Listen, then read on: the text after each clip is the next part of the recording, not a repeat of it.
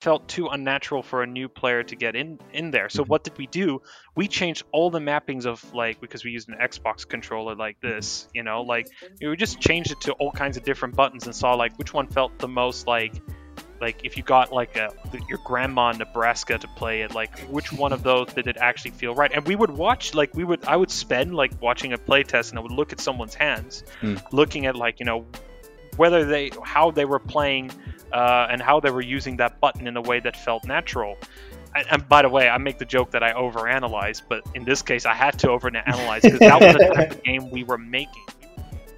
You're listening to Rules of Play, a game development podcast for anyone wanting industry insight, deep dives on games, and casual conversation. Okay, we're going.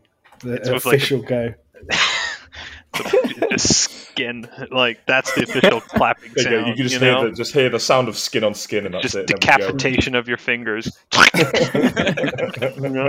ah! Go, go, go! We've already started. I can see the wavelengths. And that's how we got two million views. That's how we do. Can't it. wait to tell the story later on. I my, what, Daddy, why did you lose your fingers? Well, it's funny you should mention that, kids. Um, you know, like. Uh, awesome. So yeah, uh, normally we just amble about, like we said uh, yesterday. So uh, I guess Cool. we can just do. The yeah, let's just jump in bit. it. We're Yeah, just so- jumping it. Yeah, let's just go Um, for it. So uh, well, anyway, we'll jump with the normal question. What has everyone been playing recently? Oh, who was it? Well, as our guest, Willem, would you like to go first? sure. I'm playing Tales of Arise and Kena at the moment. Um, Nice. like both games, Tales of Arise is a it's a typical JRPG, but I think it's it's fast enough that it doesn't feel slowed down. Like that's JRPGs always have this intention where they deliberately are very grindy. This feels just about right, but it could be because of my computer. But it's still design wise, just it seems like it's always been faster paced. But yeah, and Kena has been a surprise. Viscerally, it's probably the best looking game of this year. Yeah, it looks bloody amazing just from the trailers alone. But um, Uh. I'm dying to pick that up, but my Yeah, backlog's getting that one. gross. I'm trying to just calm down with getting new games at the minute. Like, but We, And we that's- started that 50, 50 games in a year thing. I don't know how many you're up to now. um, I think I'm like 14 through, so I've got like what, like Fourteen. like two and well, about three and a bit months to smash out the rest of it. Um, I need to add Deathloop to my finish pile now, and I've almost finished Sackboy finally. So I'm gonna, I'm Think- getting closer. That's going to be a very big uh, December Oh, for you. Oh, it's gonna be a busy. Bear in mind, there's pretty much as soon as Infinite launches as well. Like praying that it's good. Like I'm just gonna be just in multiplayer constantly as You're well. So that's flight, just aren't you? You yeah. I mean, I'm away pretty much all weekend, so I'm only gonna have like Sunday to play a bit. But I caught the last one, so that was it was good fun. What about you guys? Been playing out good? Definitely, Mine, obviously. Yeah, about to say mine's less interesting. It's just been Deathloop pretty much exclusively this week. I've just been playing a lot of that. Um, I'm nearly. I think I'm nearly there. I think I'm nearly. I, I know what I have to do to Yeah. finish it now. no so- spoilers. Exactly, that's, I'm trying. Yeah, I'm trying to like skirt. So remember it. that scene where uh, you Whoa, whoa, whoa! I still, have, I still, I only just started and it. that's when George Bush arrived, and uh, and I was shocked about that part of the story, you know. That was the craziest. And when thing ever. Twilight Sparkle rode in, that was such a special moment. that I felt the game was saved at that time. That's just, this is just a gearbox game now. We're just saying T- Tiny Tina's Wonderland. Yeah. That's just what that game is going to be. it's actually the prequel to My Little Pony. That's why there's no humans in My Little Pony. It's eradicating each other.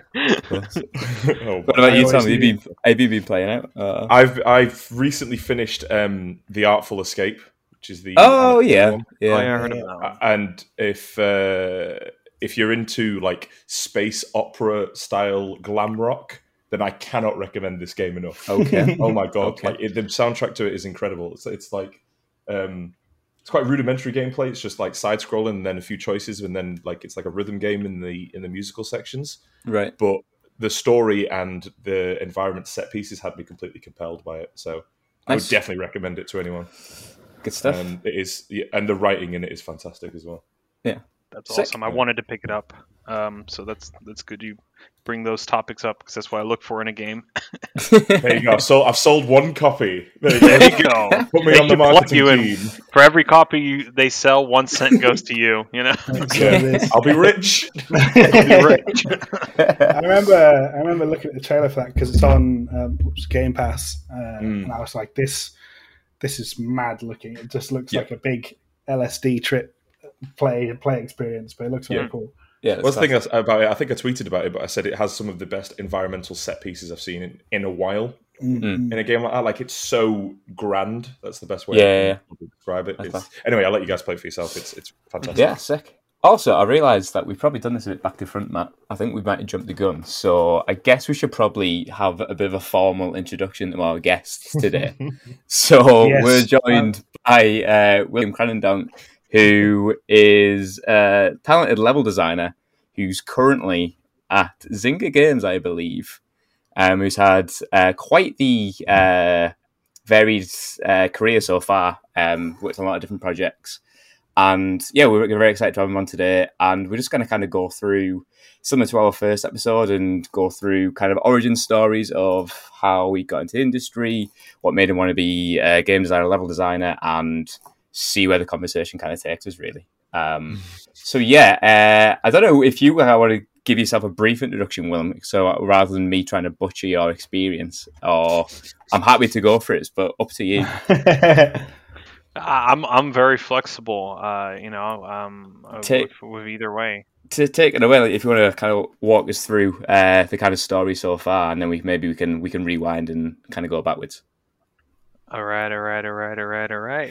Um, you know, oh, that was unintentionally a Texas reference. Um, it's very, very. I wasn't trying to to be intentional there. Um, yeah, I've been working in the industry since 2015.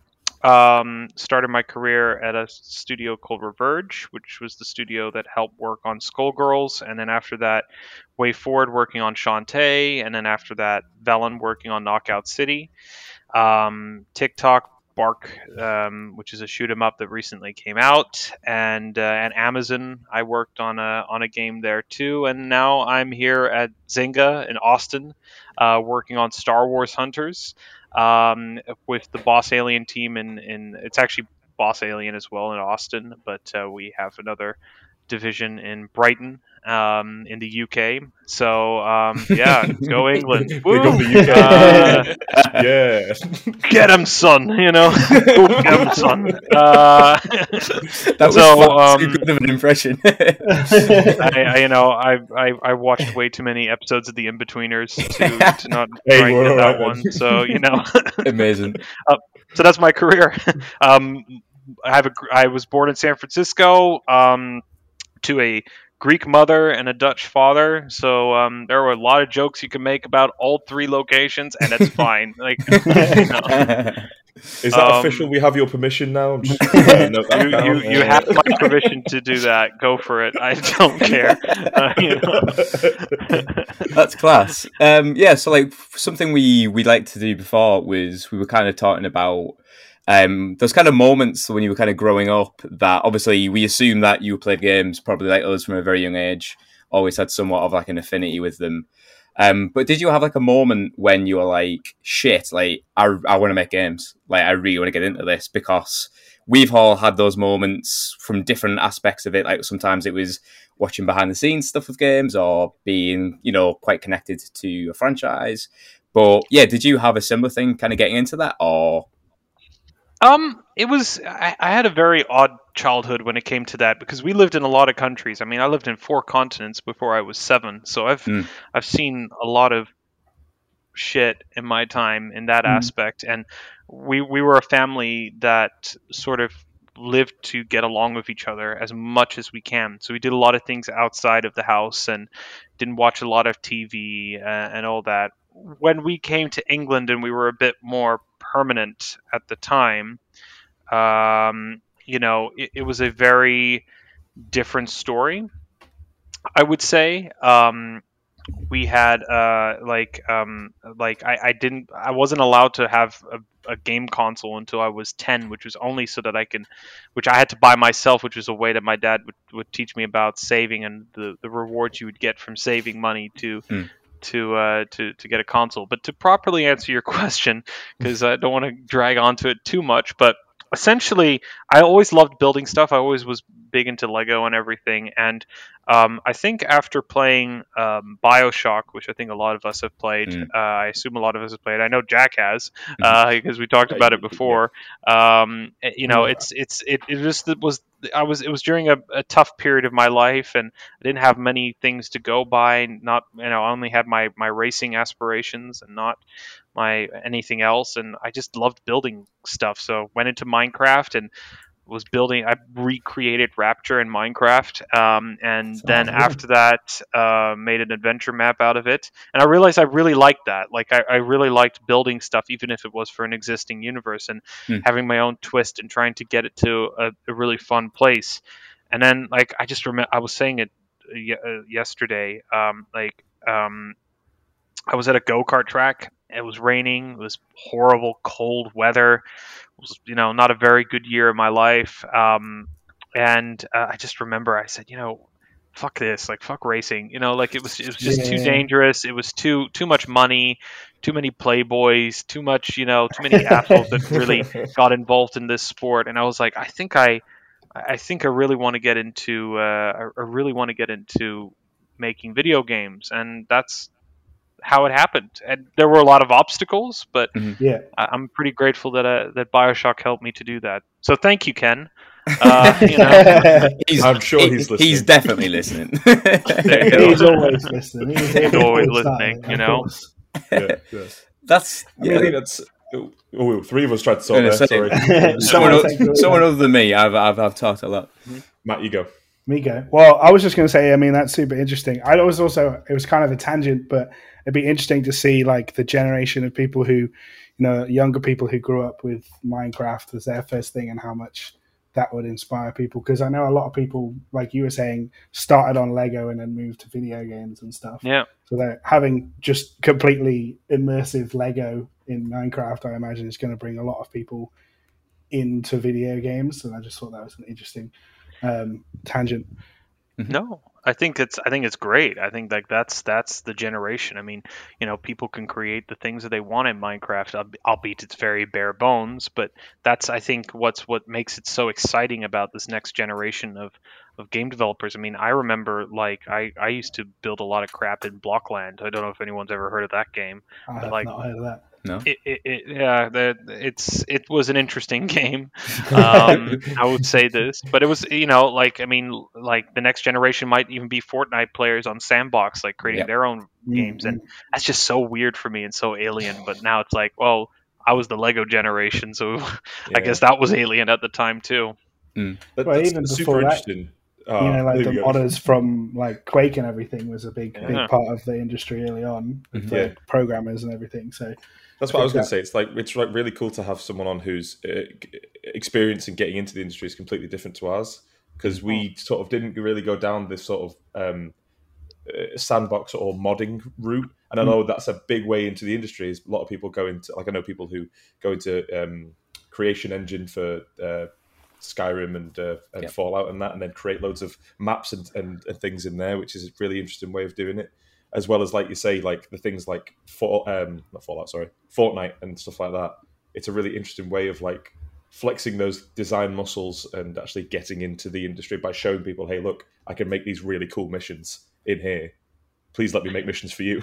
Yeah. yeah, like I, I, I completely agree with you because like I remember I was talking to to one of my best friends is a guy called Michael Herbster and he he's a legend in design. Like he was part of the Shovel Knight core design team and uh, he, I was telling him like how did you get into the industries? I was a QA. I worked at a GameStop and we we you know like th- that generation it blows my mind even more because it was like they didn't even have like modding or any of that. They just Mm. if the chance happened and there was coincidentally an opportunity to go work at a studio, then they could. I just like I I, I have to I really admire that that old school generation of, of of designers. But I think you know we're really blessed that we have these opportunities. Although what's funny is I think this like our current I mean you guys mentioned it like you know like it is it is funny how there aren't surprisingly a lot of modern level designers as much mm-hmm. as they mm-hmm. used to be. I, I yeah. think it's depleted. Yeah. I think a lot of designers now are a bit more scared to go into into that and they just want to do easy blockouts in, in Unreal you, or something like that. Do you think that's because of how um, accessible like things like UE4 is though now? Do you think because that's free and the level of support it's so front and center, or like you can literally go on YouTube and be like UE4, blah blah blah blah blah, and you'll get hits of how to do stuff. Where modding, I'm not saying it was like intentionally gate kept, but it felt like to crack into modding on a game, it took like you had to know someone who was doing it for you to really get into it mm-hmm. properly. So maybe yeah. it's something to do with that. I, I would say like I think that's a, that you make a very good point. I think the accessibility is important. I also think that your your average like designer, and there aren't average designers, but like if I had to say yeah. that there was an average designer, you know, mm-hmm. your average designer, like if they had a choice between going into Source SDK and going to Unreal, they go with Unreal. Why? Because it's 2021 technology versus Source, yeah. which is yeah. early 2000s technology. But mm-hmm. I think like for me, like that's I think personally, I think that's also a mistake too, because we, in order to evolve our engine technology too, we do need to understand what is the limitations of engine tech mm. in general. Mm. And Unreal doesn't have too many limitations at the moment. No. and I mean, maybe BSP is still needs a little bit of work, um, but now we got a nitrate technology, Nanite t- technology yeah. coming in, so rendering not going to be an have, issue. Have you seen the new, um, the actual blocking out capabilities in UE5? No, it's no, actually, I haven't it's it's looking it's really like click and, yeah drag. So you set up a whole like content browser of your models and everything. It's like super high res, and you just mm. you just spam it in. But I mean, even the actual like evolution of like the kind of BSP and the kind of like, actual blocking out stuff, it feels closer to something like Hammer, or like especially Hammer Two.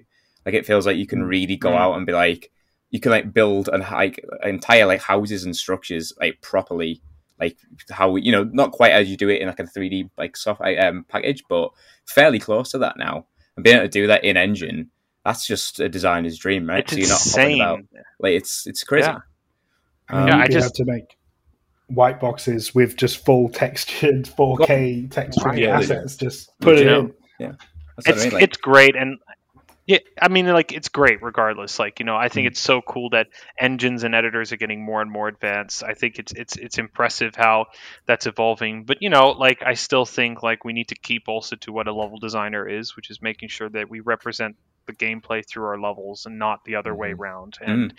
I, uh, that's my concern about the next generation of designers and even some of the current ones where it's like, oh, you know, we have to, our levels will sell our gameplay. It's the other way around. Like the gameplay always sells, the levels have to make that either nicer or mm-hmm. complemented. Mm. That's, that's, that's the key. And that's hard. That's really hard. Yeah, yeah for sure.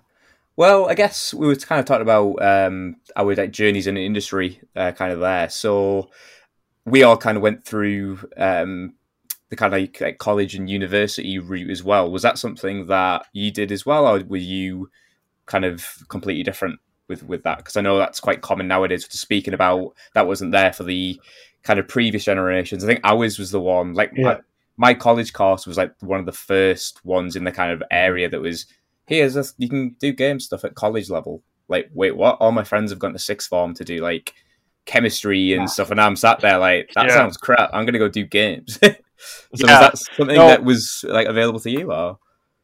So, um, I would say like we had a like I lived in the Netherlands for a few years, and it's a mm. very homogenistic society. You know, a lot of folks think the same way, so everyone kind of does the same subject, and like kind of some people like to belittle other people because of that. It's it's it is semi cultural, I would say. It's it's hard to explain that, but mm-hmm. it doesn't really matter. Like the the point was was like you know there, there were design courses in mm. in the country. Um, but like the original plan for me was to go to the U.S. and and go to uh, another university. I won't say what that university was, just in case. Um, but uh, but it was an expensive one, and I just realized, you know, what was the point, like spending all that money and putting yourself into ten or twenty years worth of debt. Mm-hmm. Um, for, to, for, the sake of a six-figure like bachelor's degree. So um, we found we had two options: one to go to the UK, or two I can save even more money so that I can do my internship in the US. Because that was the goal. My goal was to leave Holland, and I knew that that was like basically my reasons for it. So I had to go to a course that allowed me to learn a lot in, in a very compact amount of time. And I found this university in the uh, the, the, the east of Holland that was very attractive, and mm. I went there it was a it was a cheaper university, and uh, but it wasn't necessarily mean it was bad. I mean, like yeah. I learned a lot in in, in, a short amount of time. But the, you know, the, Holland is not a predominant video game capital, and I felt that wouldn't be a factor in in getting to my next stop of my career. Mm. As we all know, turns out that's like one of the biggest biggest obstacles people who don't live in America, Japan, Canada, or China. Yep um, uh, or the UK um, have to go through. But I didn't know that. So mm. first year was was a great year. Um, I originally my plan was to be an animator, but I didn't like and I wasn't very good at animation. And then it shifted to design um, game design. It was pure. I purely wanted to be a game designer. My goal was to be the next Ken Levine. So I thought, hey, I'll be a game designer. Yeah, I, I guess, amazing. and I realized I like that. Yeah, right. And all the time, like I've been like we did like level design modules, and I always was very good at it. But I was like, I don't want to be a level designer. That's not even like I didn't think there was a job for level design at the time. Weirdly enough, so um, it took me until literally after I'd finished my job at WayForward to realize I that that is actually something I really enjoyed. Yeah. That was very natural to me. And the rest is history, you know. Like, uh, yeah. it was, uh, it, it was, it took a while to find my identity, but yeah, that's that's basically how I started my my my knowledge in in, in design. Yeah, that's interesting. Nice. Yeah, I was going to say with going into QA when you're at WayForward and then moving into level design. Mm-hmm. Uh, I mean, how was that one? How was that moving from QA into design? Because I know a lot of people see that as like a pathway into it's, design, especially. It's exactly what I did. Yeah. Yeah, I, I think it's possibly the best. In my opinion, you learn maybe even more about production for a video game in QA because you have to mm-hmm. understand the quality of work you're outputting. To me, it it saved my ass so many times. Like you know, everything it took everything in level design felt like a luxury because in QA you had to call out almost everything.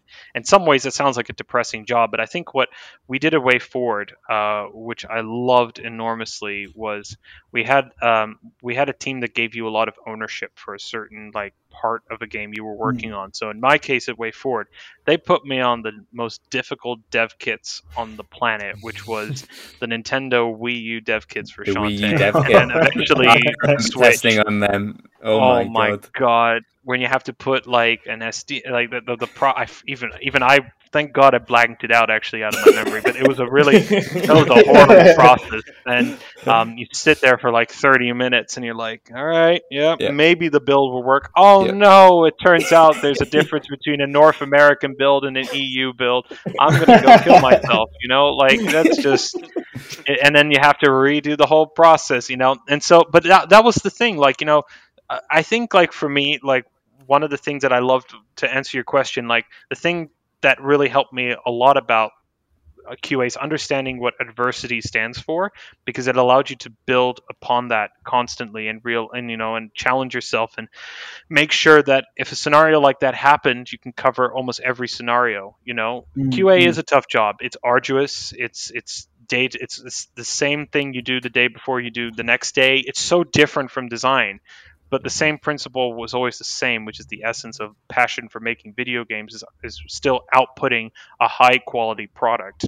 Yeah. And that was really like that never that I carried over until everything I did. So I loved it. I, I, I the best times of my life, like when I was in college, was doing QA at uh, at WayForward. Even if it was just for four months, it was fantastic. Yeah. So yeah. yeah. that's awesome, man.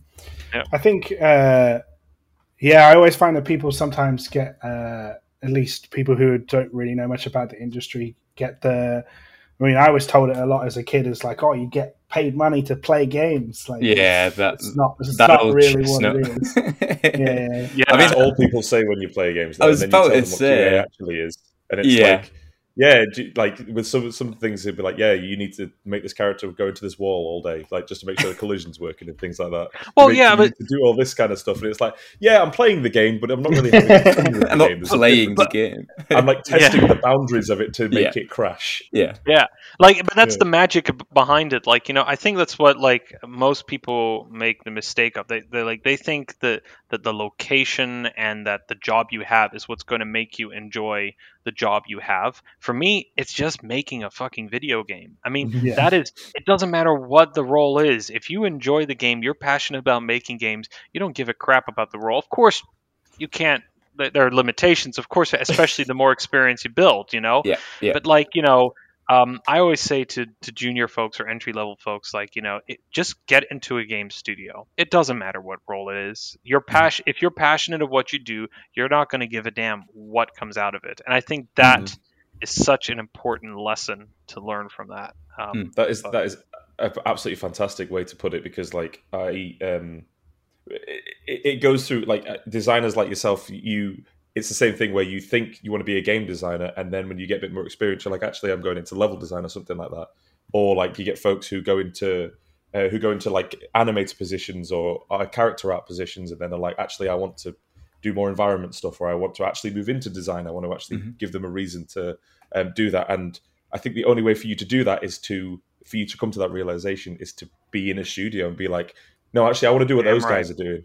I want to do what those guys are doing, which is a realization that I came to. I went through the same thing where it was like, yeah, I want to be a game designer, and it's like, no, no, no, I want to be a level designer actually because I really like uh, guiding the players somewhere. And then I realized it was actually, to me, it was more sort of I like the reason that they're going there. Oh, that's more narrative design. Maybe I'm Yeah. more into that. And then realization recently of being like, that's it. That's what I want to focus on. Yeah, yeah, yeah.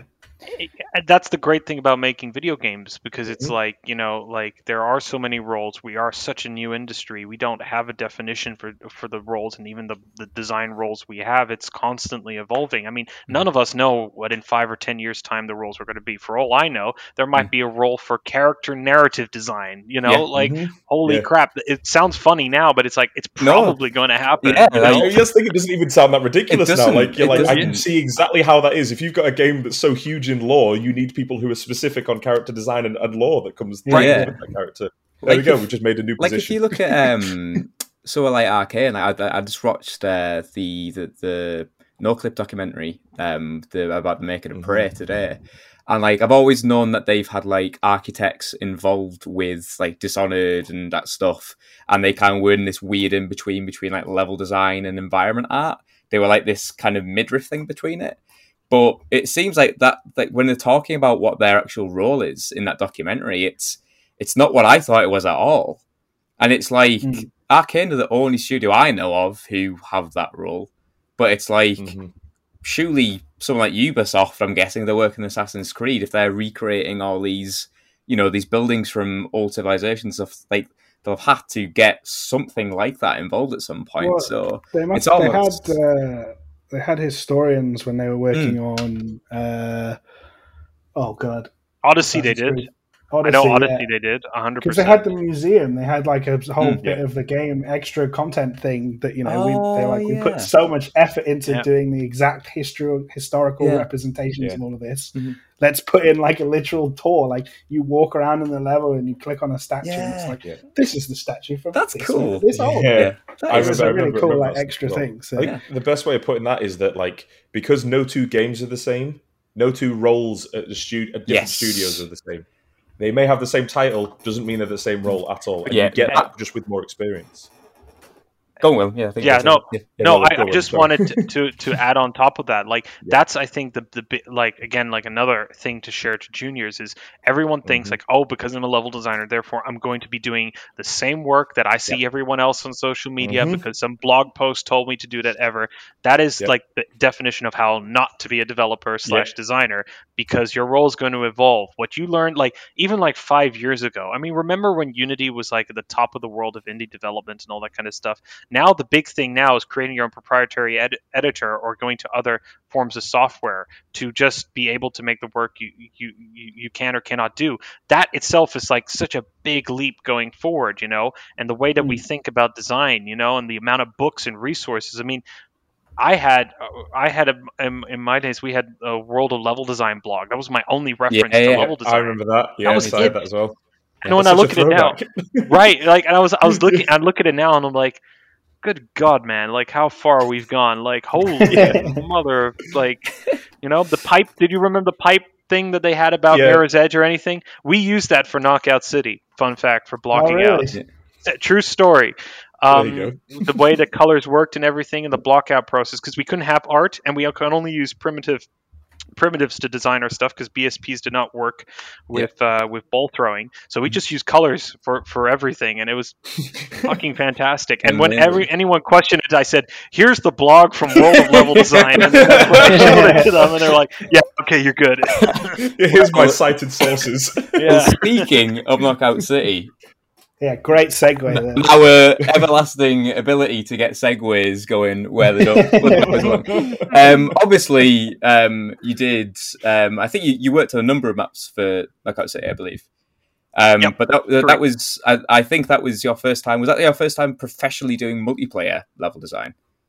It's the um, first time doing level design full stop as, as a triple uh, for a game uh, at for, least. For, oh, wow. Okay, awesome. so yeah, I guess we can. Would you kind of talk about that kind of transition from your prior experience into what became your role on that? If that if that's not too much of a, a vague uh, way. Oh, no. I, I love telling people this story because I think it was fucking hilarious. Because like you know when I like you know when you see like people online saying oh my god I got an internship at X Studio and they have like 20 level designers for everything. You know I applied to everywhere. You know I had like mm-hmm. at least 2k I sent at least 2k or 1.5k worth of emails to all kinds of studios. Got a rejection from every single one of them except one which was Velan and Velan were really interested, and another studio in Holland, but I rejected them because the, the pay was horrific, and I couldn't live off that. So, um, so I, I, I was a bit scared going to the studio because it was in the middle of upstate New York, and if you've been, if you heard of the little city of Troy, New York, you'll, if you go on YouTube, the first thing that appeared for me was gang violence and death and destruction and i was like uh, why am i uh, do that, i really want to take this risk? That exact warning was i'm pretty sure at, uh, where we went to uni adam for at teesside. I'm pretty sure we had that exact same warning when we lived. There but, just gang violence yeah just gang violence. But I yeah no no no like I, like um it's funny because I also applied to Teesside. Um, like, uh, but uh, I'm glad that that warning was I, I dodged the bullet. I guess. Uh, it's just, it's just um, wherever you apply, it's just always no there. comment. Um, but basically, like, I just remember we were at. Um, I went there and I assumed like I would have like a, a, whole design team and all the support ever. And I literally said to, I remember the first thing the project coordinator said to me, "You're the only level designer at the studio. You're the only uh, like EA. We just signed a deal with EA at this point, and um, you're the reference to everything for this game. Good luck." Shit. um, so like you know, like of course we had like the previous level designer um, had worked there and he had left the studio, so he mm-hmm. had some resources. But I, you know, again, like we have made a totally different game up to this point. Um, we knew the direction we were going to and everything. And I, I put it put hairs on my chest not gonna lie. Like it was hard because you you had to grow up very quickly. When you yep. are like i cannot explain this enough. Like it is so different. I, and i'm grateful for that because i think it saved my ass in so many occasions. Yep. you know i don't have the support of many other uh, when you don't have the support of other level designers that you can bounce off that information you have to do everything on your own. And um, I love the challenge, so I did, and the results, well, you know, people like my levels and the results are there. If they're not, then yeah. sorry. yeah. I guess I got to learn more, but that and that's what I do anyway. So yeah. Yeah, that's that's class. So you kind of mentioned then, like you kind of like came in very, very like you know very hot. You were doing a lot of different stuff. You didn't have a nice kind of like smooth landing, and that kind of onboarding seemed quite uh, deep end, um, which I know yeah. yeah, which I know that was kind of very similar to me when I was first starting off. I was like, you're part of like a three person design team, all this yeah. stuff needs doing. Cheers, crack on. It was like, oh, okay. But so like, I'm assuming that your actual your title was level designer, but I'm yes. guessing you weren't just doing level design then. I'm guessing you would yeah spinning a lot of plates, so to speak. Yeah, I, I pri- primarily did level design. Um, I did uh, I did contribute to some game modes and all that kind of stuff, Mm-hmm. and uh, the the core philosophy, and helped improve the pipeline as much as I could and everything. Mm-hmm. Um, yeah, it was it, it, you know like it it was it, it was a, the the thing that I think what made it made you grow up very quickly. I think in this game was like no one had ever made a dodgeball action game Mm. and no one and i mean no one had ever made a game like ours. And we had to throw every level design principle you can think of out of the fucking window because it, and that, and that's that that was the thing. Like you know one moment there's a bit of me that's like i'm worried that i might become like a niche as a level designer. And then Hmm. there's the other half of me that's like that might be a good thing like that that, that that's going to make me understand and it made me understand how important it is to be adaptable as a level designer Yeah, you get And- that super unique experience from a Zific, and then you can apply that to like everything else because it's so niche. Yep. and um and that and that was uh there was that you know of course i built the level design you know the level mechanics with uh the legend that is christopher mercado and uh we worked really well together and uh at least I think I did with him. I, I ask him, uh, but I think you know uh, we, we we had a we had a good time. It was it was a you know Knockout City was a fun game to work on, guys. Yeah, like. I can't like just Mm. you know I still remember like there was a phase early on where I spent like a month and they said just make any level you want. I was like, really? No themes? Yeah, do whatever you want. No mechanics or anything. I was like, cool. And I made an aquarium level and I loved it. Like it's just like that's what we could do and we were throwing dodgeballs around aquariums, you know? Yeah, And that was that was the that's the beauty the game just sold itself so early on. I remember I wasn't a fan at the very beginning of the game. Like Mhm. Another story entirely. But Yeah. after a while I realized what made the game great and that really helped me. Yeah, because I, mean- it's a, go on, Matt. Sorry. Go on, uh, sorry, yeah. Uh, I was going to say that me and Jack have been super into like uh, sort of very weird sports games, and Adam as well, where it's like you know you take this concept and then you just make it as much fun as it can possibly be. It doesn't matter how wacky you you know, as long as it's still got the essence of the sport. Yeah. and you just make that go as crazy as possible, and it's still got like you know in Knockout City, it's crazy and it's the visuals are really good, and it's that kind of like. Uh, not kiddie, but you know Disney, Nintendo style that they have, and it, It's very it makes- playful. yeah, playful is the best definition for it.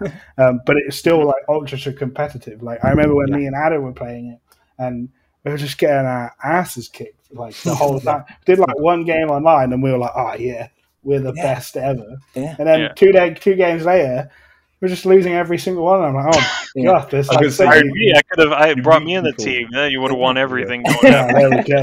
Yeah, they Yeah, made fun of me. I was people not a who good player. There must be people who are completely like insane at that game as well, like who have just put so many hours into it that it's just they're just so good at it. Yeah. Mm. And you're like, how the how on earth do you find time to do this? Yeah, some no, it- developers might not be that that that skilled at it. Because when it was in beta, I remember we we tried all the time, me and Willem, to g- grab some time to play it together, but it was right when I was bloody working remote my laptop, so I was like up and down the bloody country with it. But Yep. um, I remember playing it in. Was it did it have an alpha and beta, or was it just two betas? I think. Like a, It was two betas. Yeah, Yeah, we, we yeah. two betas. Yeah. And I remember playing it, being like, can't wait to play this. I'm down for like a big arcadey sports game, dodgeball, cool. Mhm. And I remember Mhm. playing it and getting to the point, I was like, I feel great at this game. Kind of what you were saying, Matt. and then Yeah. it came out at launch. I played it a bit at launch, right? Did, was playing other stuff. Came back to it about two weeks after. I could, I could not get a bloody like knockout. People, the skill level within two weeks in that game was insane. And it was like, I think Yeah. it, it's got so much depth to a game, which I think face value, you look at it and be like, I don't think it would be this competitive, but it's really, really rich with its like base set of mechanics that it that it has to offer. Yeah, like our, our philosophy for um, for designing levels in, in, in sorry for, for the for the game in general, the core philosophy that that Jeremy Russo, who was the game director, was that this game had to be very watchable.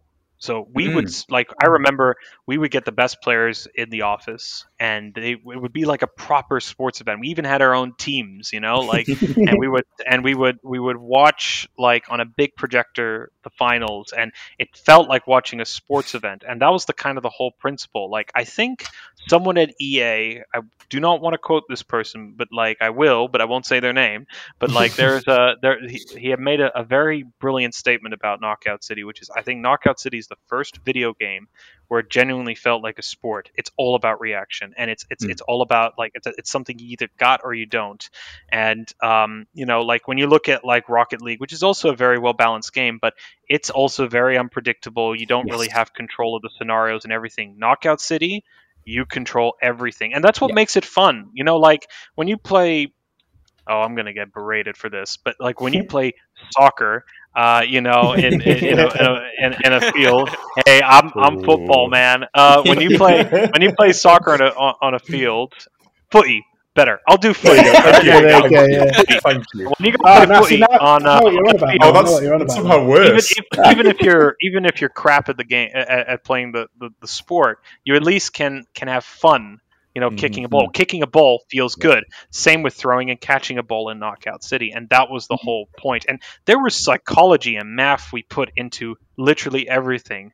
Like, for instance, for a long time to do lob throws, we used Mm. the right stick to to, to throw up.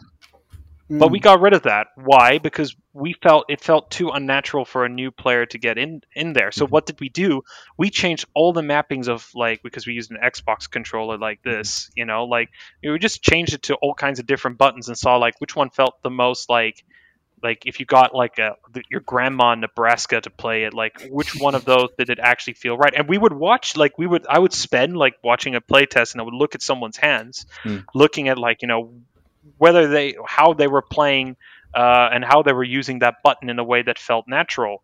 And, and by the way, I make the joke that I overanalyze, but in this case, I had to overanalyze because that was the type of game we were making. We were making Yeah. an esports competitive game for everyone. So when I hear that, I'm like, it doesn't surprise me. Uh, at the same time, that that first initial retention of it feeling good to even lose and win, that came from like how natural the game felt, regardless of the maps that came from it.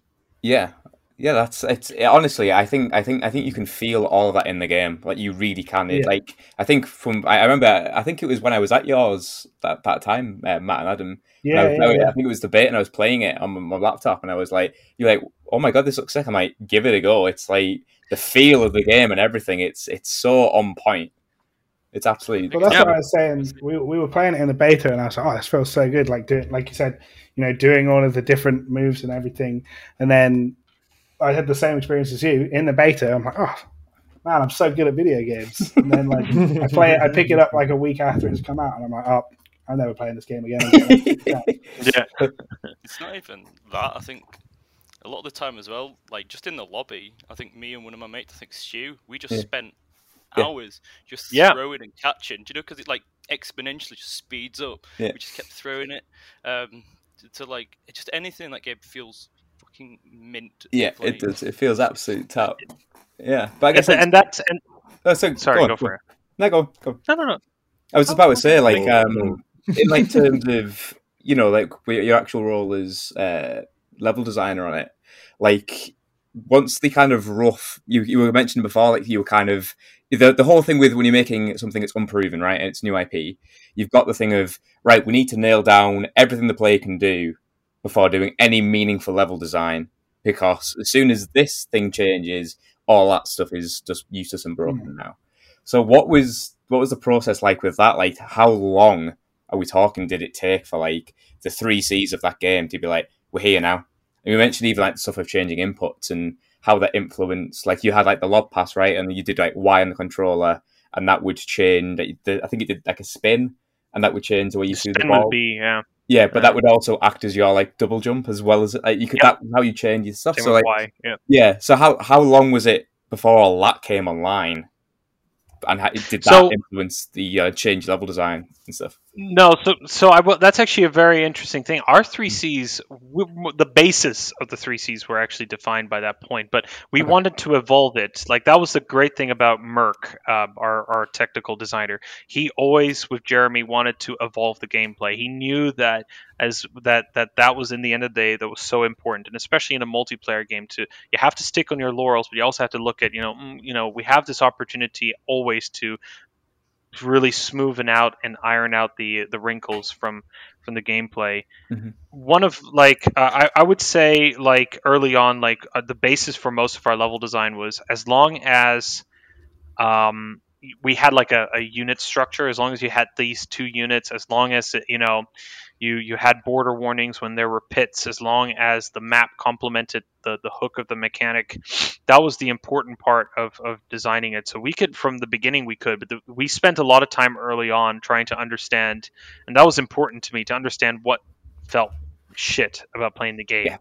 Great example was you know if you put a um, a roof on top of the uh, top of the map, you'd be surprised how many people don't want to go underneath things, and at the Mm. same time also how people overutilize that in Knockout City. And even even if like that was the thing that I always say like the, what I love about what I do as a job, it's like even if you increase it like a ramp size by like one unit up, how all of a sudden it feels like you were blindsided by another player. And Yeah. that was a feel bad. And we were like, no, we want to get rid of this shit. So we had like an angle system, like, you know, and we would use a metric from our uh, traversal room to, to, to do that. And that was just, that was so, like, it was such a beautiful feeling when, like, you, Mm. you, you, you, people will say, oh, this is too high. And you dropped it by one unit. It's like, oh, now it's perfect. And it's like, welcome to my job. Like, it's, it's the differences make such a big, big philosoph- philosophical change. And so, but that evolved. Like, even then, like, you know, like Rooftop Rumble, which was the first map I worked on. Mhm. It's a, it's a, it's a, it's your vanilla level for Knockout City. I mean, I everything think, that I think it's like City stands the quintessential map, though. I, I'd, I'd probably Mm. argue that might just because it was my first one I played, but I think it to me it's you get you know this it's it doesn't have like the there was like some maps that had like a very like specific way of traversing like the like the tubes and stuff, but I think that one is it's got like the updrifts and things like that. But I think for Yes. the most part it was it almost like you said like that kind of default like no holds barred like this is knockout city as it kind of comes. this is knockout city as it is yeah i Yeah. mean and in many ways like there are things we could have done better we should have added more verticality 100% but i was okay with that like i don't mind if it's a bit like two for it you know i think as long as the, the, the, the play experience was enjoyable as long as you got the most out of it and as long as the game like we didn't take the players out of the game and the players started focusing more on the level that Mhm. was the key to making rooftop rumble great um, I made a whole blog about it. Like it was a word that really just sort of changed the whole philosophy on the map. Mhm. But like like th- this was such a key crucial point to making great uh, a great knockout city level. But I, I would a hundred percent like going on what you were saying, Jack. Like you know, um, like the, the, as the game evolved, like there were things that we definitely could have done better uh, with that map. Like we had this prism shaped glass thing that was on the on the left, and we had a flank route all the way on the left, which I think eh, was kind of crap and useless. But like I, I'm Mm. okay admitting that because it was like I know as a level designer I can always do that better. Um, and we also learned a little small thing like we started learning what a what felt bad about a pit like a, a- if you have a pit falling off and then there's geo below it Yeah. like we did a i did a really stupid thing where i noticed players i got the same feedback where pe- people hated going backwards from the blue vip section down right. down to this pit all the way to the to that flank route. People hated that dropping down there because like I don't know if there's something dropping down there, and the whole map has only drop off. So I need this to be clear. So for a month I was like, do I increase it up? Do I do anything? Yeah. The solution was put a fucking flag. I put a pole, like a green pole or orange pole on the back. Oh, it's perfect all of a sudden. You know, like that was all stuff. And then we learned afterwards if you're going to do a pit, one, you need to show the geo leading out of that. And two, if you're not, put something to present it like as a statue, even if it's like a cord with a different color. Yeah, that's that's that's really interesting. So something else what I thought about was obviously designers. We are the main, you know, kind of like stakeholders of you know a piece of content, whether it's mechanic level, whatever. Um, so do you do you have any? Because I think we've you've made quite a cool um, lot of tips almost for like juniors, like kind of what you've been Mhm. talking so far. Like, do you think there's some kind of cool things you've learned from not necessarily on Knockout City, but mainly because I think it was obviously a good like 101 of level design for you. Um, Mhm. like good like tips or bits of knowledge of like a, what's like a good working relationship when you're liaisoning with whether it's environment art or code, animation, things like that. So, It's like being with a partner. It's all about compromise. I mean, you got to Yeah. compromise everything. Mhm. There's a lot of things we want to do in life. You know, like uh, some people want to become game directors for the next Bioshock and all that kind of stuff. But like, there's other folks who simply can't do that. No, yeah, I, I know, Jack. I, I called you about the job. Uh, I heard, the, you know, it's actually the Lighthouse sequel. Um, but uh, you know, oh god, don't tell him that. Oh no. Um, It's a good job I've got skinny Um, jeans on, otherwise his tattoo would be popping out. and that's when Jack took it personally. Uh, you know, like you know, like. Um. So anyway, but uh, Yeah, I would sorry. say the biggest thing, like you know, like I was always a very stubborn mule uh, when it came to the way I, I did things. Um, you know, like I always hated getting feedback and all that kind of stuff. My my my personal way and my the most important thing about working with another team compromise compromise compromise and lean on that like there's no tomorrow. There are going to be moments where yeah you know uh, you have to stand up for your values and metrics and we did that a lot. But like i think if you ask like that level art team like why because we worked so well with that level art team together um, run by a lot of great folks. We if you ask them like what made it work was that we loved making games and we were willing to compromise because we knew we can adapt to anything and that was fantastic. And they knew that hey geo wise we couldn't change anything. But when it came to the pois and everything and how they shaped they were willing to work around like what we would tell them. I mean, I still remember I would walk through the metricses, and they loved that. The, the lead art, the level, the lead artist absolutely adored that when it came to um, to going through that. It was like, yes, this is great because now I know exactly what I can't do, and I can Yeah. build around that, and that is compromise, you know, and vice versa, you know. When we were building narrative for levels, they're like, "Listen, you, we need you to take this into account, guys, you know, because you know we we still need to art up your stuff. Like, if you just put a computer in a map in the middle of a map in a in a place where there's no computers whatsoever, you know, like fuck you, you know, like you need to you have to build that bridgeway and that was that's mm-hmm. always my biz- biggest advice whether you're junior or senior because there's a lot of people who think they're rock stars because they're good at what they do and they're the expert in Yeah. where they're and we are in some aspects we are experts of what we do but we also have to trust the process and that's that's very important Yeah. that I think it's really interesting what you were saying before about um, when you first joined and you to- you were told uh, that you would be the reference for the game itself, and I think that really ties into um, what design is and what we do is that we are the reference point for everything else, Mhm. providing Yep. that context. And I think when you talked about the narrative purposes for those for the environment art. It's just a, a pure example of that as well. People will come, to the other disciplines what might come to you, or you might go to them to give them reasons as to why you have to design it this way or they have to make the art this way. So Uh, I think that's Yeah, like exactly. I, I would say, um, if for context, like level design wise, that was I was sort of the point of of, of info. Um, game design wise was always Merck. Um, he was our he, he was our reference. But yeah, hundred percent. Like you know, like that was the that was the thing. And look, going back to the first question asked about working on Knockout. You know, like I mean. I wouldn't. I don't. I think I'm blessed in many ways that I was thrown at the deep end. You know, Mhm, because it, it makes you grow up quickly. You know, I mean, and also it's funny. Like if you meet most senior people from the early 2000s who worked in design, they'll say, "Well, get used to it. That was what it was like in the past." Most days, I think like a lot of we take a lot of things for granted. Like you know, and I that's what I loved about it because it felt like old school 80s 90s Yeah. development. You know, and Yeah. that's cool. I was like, "Oh Yeah. yeah, great." You know. when my uh, tutors in uni were like, "Oh yeah, you'll learn as much uh, in the first two weeks in industry as you will in the three years on course," that was like so true because you know I got uh, we had some big teams on Man of the when I was on that, and but that was like you just jump in and. Here's a load of stuff. You go sort that out, and I was like, "Oh, okay, yeah. I guess guess I'll do that." Uh, you Yeah. learn so much by just being put in that in that mode, and you just where you have to like, I got to get it done, otherwise it's not going to get done, and you're the guy to do it, you know. So yeah. And it's a Um, joy, isn't it, when you nail that? And it's like, you know, yeah, yeah, yeah. you know, you get that part right, and it's just the best feeling. It's my It favorite feeling in the world. Go. No, Yeah, it's it my favorite. I, is. I- I was going to say like it's the best feeling in the world when you work walk into the office and you wake up in the morning you realize fuck I work in lo- as a game developer in a game Yeah. studio. That is that's that's what gets That me is up in the morning. You know. Yeah, That is perfect. And, and on the other side of that, I guess it's when when things release and you see all of the fruits of the labor from every single person on that team, and when you see it all come together, that is something that is a feeling that you will not forget. And you see No. people actually enjoy the product that you've uh, that you brought out. I mean, that's such a big. Oh, you go, Jack. I was just about to say, like, I think it's. Uh, I can't remember. I, was, I saw something recently. There's someone was asking someone about like game design or something. Like maybe someone from the film industry to games, or maybe even TV or something.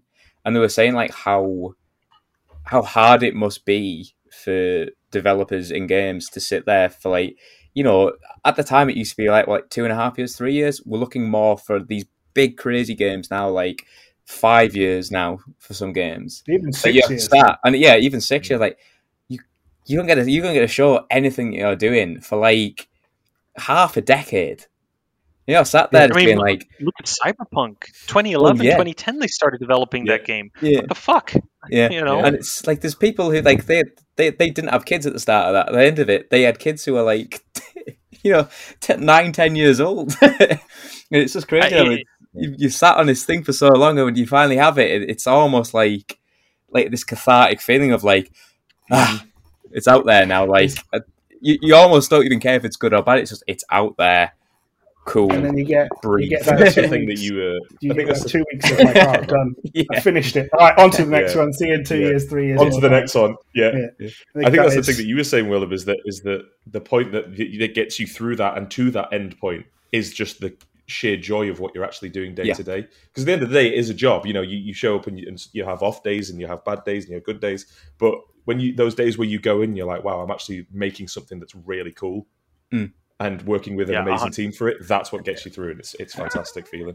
I, I remember like early on, like you know when I was thinking about like oh you know like I worked at uh, you know like you know when you're living in upstate and you know it's a cold derelict uh, part of the world. I mean still great. I mean still don't forget it's a first world country and not like you're in you're in the you know but it's you know it, it's a bit you know it's a bit distance and I, I Mm. just remember I, I wa- you go to the the streets of Troy and I would walk past and there would be a homeless guy on the side and everything and then you go into the office and then you realize in front of you you've got a guy who used to work at Nintendo. You've got another guy who used to work on the first two Uncharted games and on Halo 4. And then you got another person over and then you realize can you imagine telling your kids Yeah. or even like telling yourself as a 10-year-old, holy Mhm. shit. Like one of my friends is a, one of my best friends is a guy called Corey Hamilton. And he told me he worked on the Lemony Sni- Snicket's uh, game from the 2000s. And I was like, I was like, I played that that game, and I I, I got angry at him. I'll like, because I hate it. Like, you know, I, I remember making jokes about it. I was like, Yeah. what happened? He's like, yeah, well, that's that's you know, and this, and it's just it's so cool, and it's such a big part of what I love about the industry. But I also don't get carried away. You know, like yeah, it's great that you've done what you've done, but for me personally, I don't know if it's this the sports side of me coming. I'm Hmm. not interested as much anymore what I did in the past. I want Star Wars Hunters that I'm working on right now to be the best fucking game I've ever created, and I want it to be the best game in the world. And uh, that's maybe my competitive edge, but that's uh, that's about it.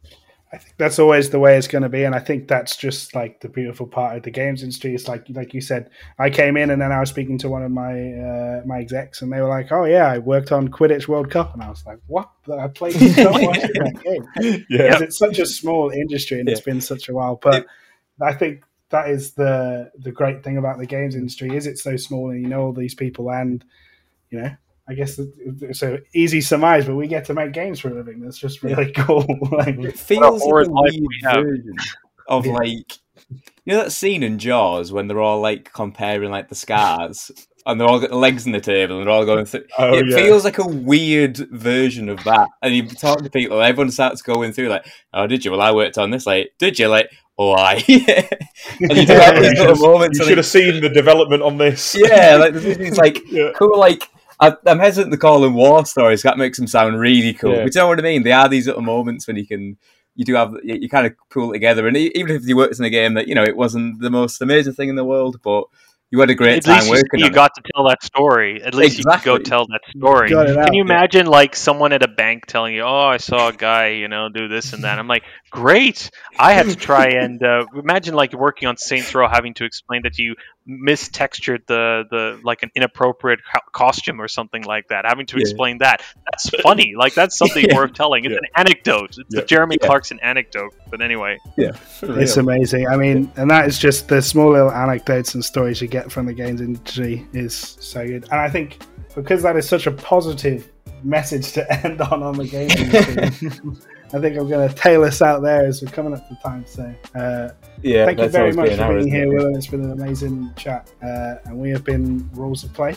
And we'll see you on the next episode. Yes, thank you very much. Bye. thank you guys. Thank you See ya. guys. Bye bye. Cheers, Willie.